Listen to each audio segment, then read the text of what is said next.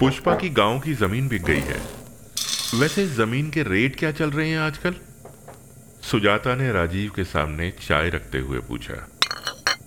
राजीव अभी अभी ऑफ़िस से लौटा ही था। जमीनों के रेट, सब्जियों के भाव जैसे किसी भी मुद्दे से बेखबर, थकान उतार रहा था। बोला, मालूम नहीं। सुजाता ने बात आगे बढ़ाई। अभी तुम जब सीढ़ियों से चढ़ के ऊपर आए पुष्पा तुम्हें दरवाजे पर खड़ी ही मिली होगी, है ना? राजीव चाय के कप को मुँह की तरफ़ लाते हुए बोला, रोज ही खड़ी होती है। बिल्डिंग की बाकी एक दो लेडीज़ भी थी। सुजाता बोली, उसके गले का हार देखा? नया लेकर आई है। कितना सुंदर है। सोच रही थी, मैं भी एक ले लूँ? राजीव को खांसी आई तो सुजाता बोली, संभाल के, चाय गरम है। मुँह मत जला लेना। सुजाता उठकर किचन में कुछ और काम करने चली गई।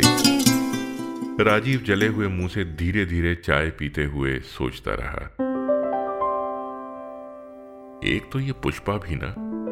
अरे हार खरीदा है तो अपने गले में पहनो ना। मेरी बीवी को दिखाकर मेरे गले में फंदा क्यों डाल दिया?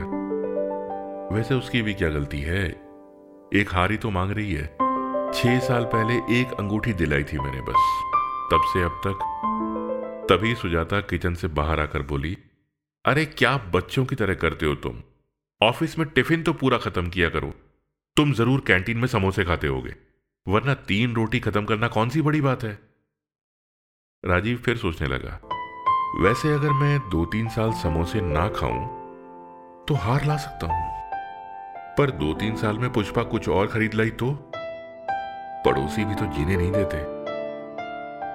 वैसे गाँव की ज़मीन ही बेच देता हूँ। दो दो साल में गाँव एक बार जाना होता है। और खेती करनी तो मुझे आती भी नहीं। राजीव ने फ़ोन उठाया और गाँव में अपने चाचा के लड़के को ज़मीन बेचने के लिए फ़ोन लगा दिया। तीन दिन बीत चुके हैं। राजीव ऑफ़िस से लौटकर सोच रहा था। गाँव की ज़मीन के ठीक ठाक पैसे मिल गए तो सुजाता का हार खरीदने के बाद अगर पैसे बचे तो नया फ़ोन लूँगा। इसकी बैटरी बहुत जल्दी डिस्चार्ज होती है।